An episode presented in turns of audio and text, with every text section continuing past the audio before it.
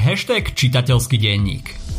Trnava je malý Rím a Trnavská univerzita je malý Cambridge. Túto epizódu čitateľského denníka ti prináša Trnavská univerzita. Ide o univerzitu s rodinnou atmosférou v jednom z najkrajších slovenských miest s bohatou kultúrou, ale i kaviarenskou scénou. Študovať tu môžeš na pedagogickej, právnickej, filozofickej, teologickej fakulte a tiež na fakulte zdravotníctva a sociálnej práce. Študentom Trnavská univerzita poskytuje veľké množstvo zahraničných pobytov pobytov, ale aj športových aktivít, či už ide o florbal, futsal alebo lezenie. Aj pri nich môžu vzniknúť dôležité kariérne kontakty či priateľstva, ktoré ťa budú sprevádzať celý život. Staň sa aj ty súčasťou rodiny 5000 študentov malého Cambridgeu. Podľa prieskumov je viac ako 94% študentov s výberom Trnavskej univerzity spokojných. Nehovoriac o tom, že až 85% absolventov sa uplatní vo svojom odbore. Viac o štúdiu nájdeš na TRU uni.sk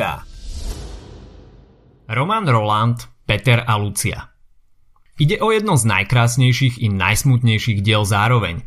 Útla knižka Peter a Lucia francúzského autora Romana Rolanda poukazuje na zbytočné obete vojny a na jej kruté následky. Zároveň je manifestom mladej generácie proti vojne a vznikla práve pred jej koncom – Spája témy čistej lásky a zbytočnej smrti a ako som už naznačil, ide o jeden z najväčších pokladov literatúry tohto obdobia. Začnime však otázkou. Vieš, v ktorých rokoch sa odohrávala Prvá svetová vojna? Dúfam, že si si spomenul správne a povedal si roky 1914 až 1918, konkrétne od 28. júla 1914 do 11. novembra 1918. Zámienkou na uskutočnenie vojny bol atentát na následovníka trónu v Rakúsko-Uhorsku, na Františka Ferdinanda d'Este v Sarajeve. Rakúsko-Uhorsko následne vyhlasilo vojnu v Srbsku a za jediný mesiac sa tento konflikt rozšíril po celej Európe. Udalosti teda nabrali poriadne rýchly spád. Taktiež si môžeme zopakovať, že šlo o konflikt trojspolku, ktorý tvorili Nemecko, Rakúsko-Uhorsko a Taliansko proti dohode, zloženej z Francúzska, Veľkej Británie a Ruska. Postupne sa na obe strany konfliktu pridávali i ďalšie svetové krajiny. Stručne o autorovi. Roman Roland žil v rokoch 1866 až 1944 a bol to francúzsky spisovateľ, dramatik, eseista a idealista. Zaraďuje sa do francúzskej realistickej literatúry. Študoval históriu a dokonca získali doktorát z umenia – po jeho získaní odišiel na pár rokov do Talianska, kde pôsobil na univerzite. Ako spisovateľ sa najskôr snažil presadiť písaním divadelných hier, ale v tomto smere neoslovil širšie publikum. Pokúšal sa pôsobiť aj ako učiteľ muzikológie, ale i to časom zanechal. V roku 1904 začal pracovať na svojom kľúčovom diele, ktorým je rozsiahly román Jan Krištof. Ten vyšiel v roku začiatku Prvej svetovej vojny a už o rok neskôr ho zaň ocenili Nobelovou cenou. S víťazstvom prestížnej ceny sa spájala aj štedra finančná odmena, ktorú Roland z väčšej časti venoval ľuďom postihnutých prvou svetovou vojnou. Svoj tvar človeka, ktorý chce pomáhať, ukázal aj tým, že pracoval pre čerstvo založený Červený kríž. Obsah diela Peter a Lucia je celkom krátky a komorný román, niektorí literárni teoretici ho zaraďujú medzi novelu.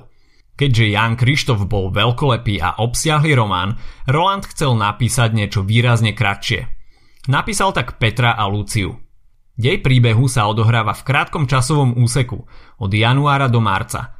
Začína v jednu januárovú noc v Paríži, kedy sa 18-ročný Peter vezie vo vozni metra.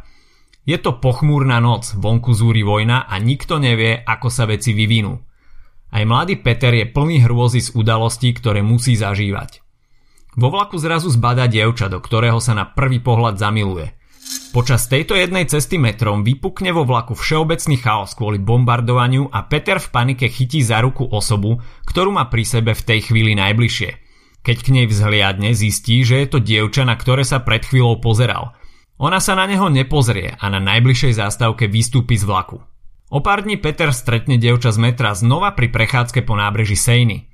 Keď ju tam zbadal, rozbehol sa oproti nej po schodoch na moste – ich pohľady sa stretli, ale skôr ako stihol Peter nabrať dých a dievčaťu sa prihovoriť, ona už odcupitala ďalej.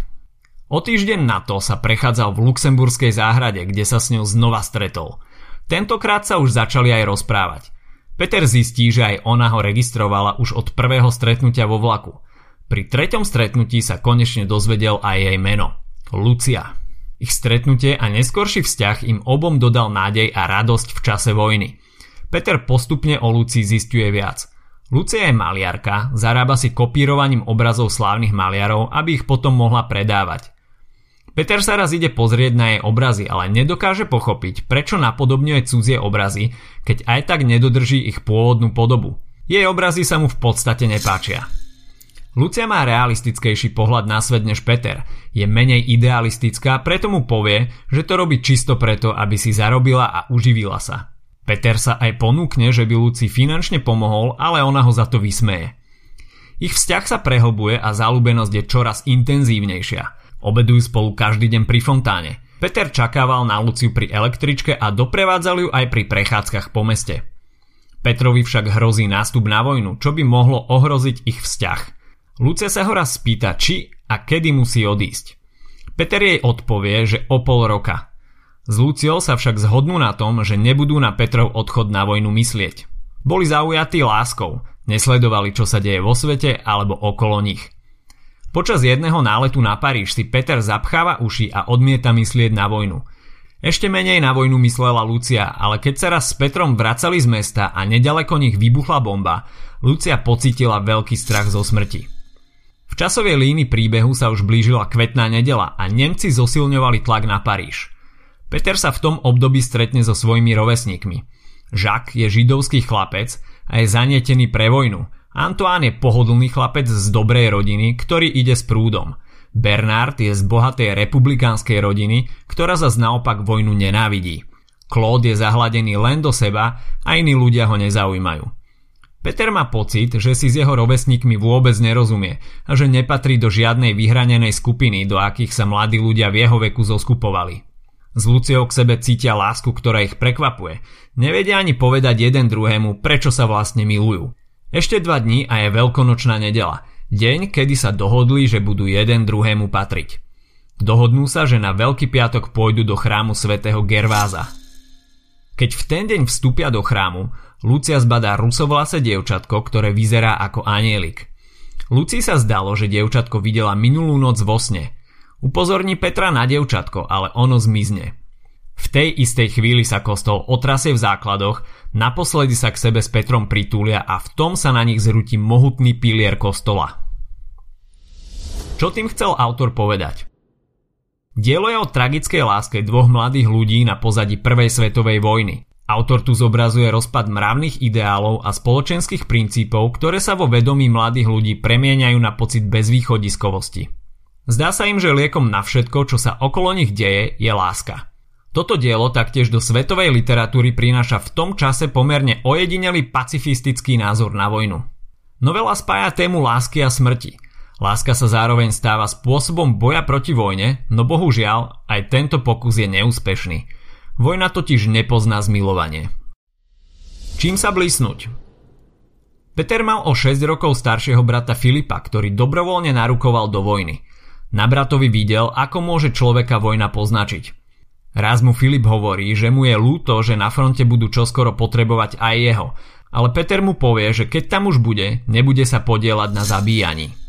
Lucia je citovo naviazaná na svoju matku. Viackrát je o nej v diele zmienka. Lucia sa nevie zmieriť s tým, že sa snaží vybudovať si život aj mimo Lucie. Má priateľa a otehotne s ním, čo je skutočnosť, s ktorou sa Lucia nevie zmieriť. Pociťuje to ako zradu. Dielo obsahuje veľa úvahových častí – o svetských a náboženských dogmách, o obeti, o krvi prelievaní. Úvahy majú v diele spomalovací účinok. Dielo nie je členené na kapitoly, ale sklada sa zo 7 graficky oddelených častí.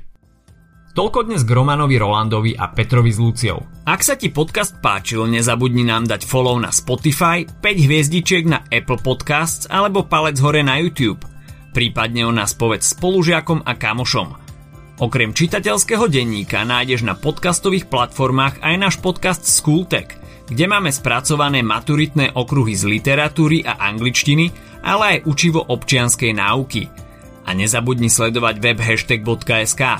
Počujeme sa pri ďalšej kapitole z nášho čitateľského denníka.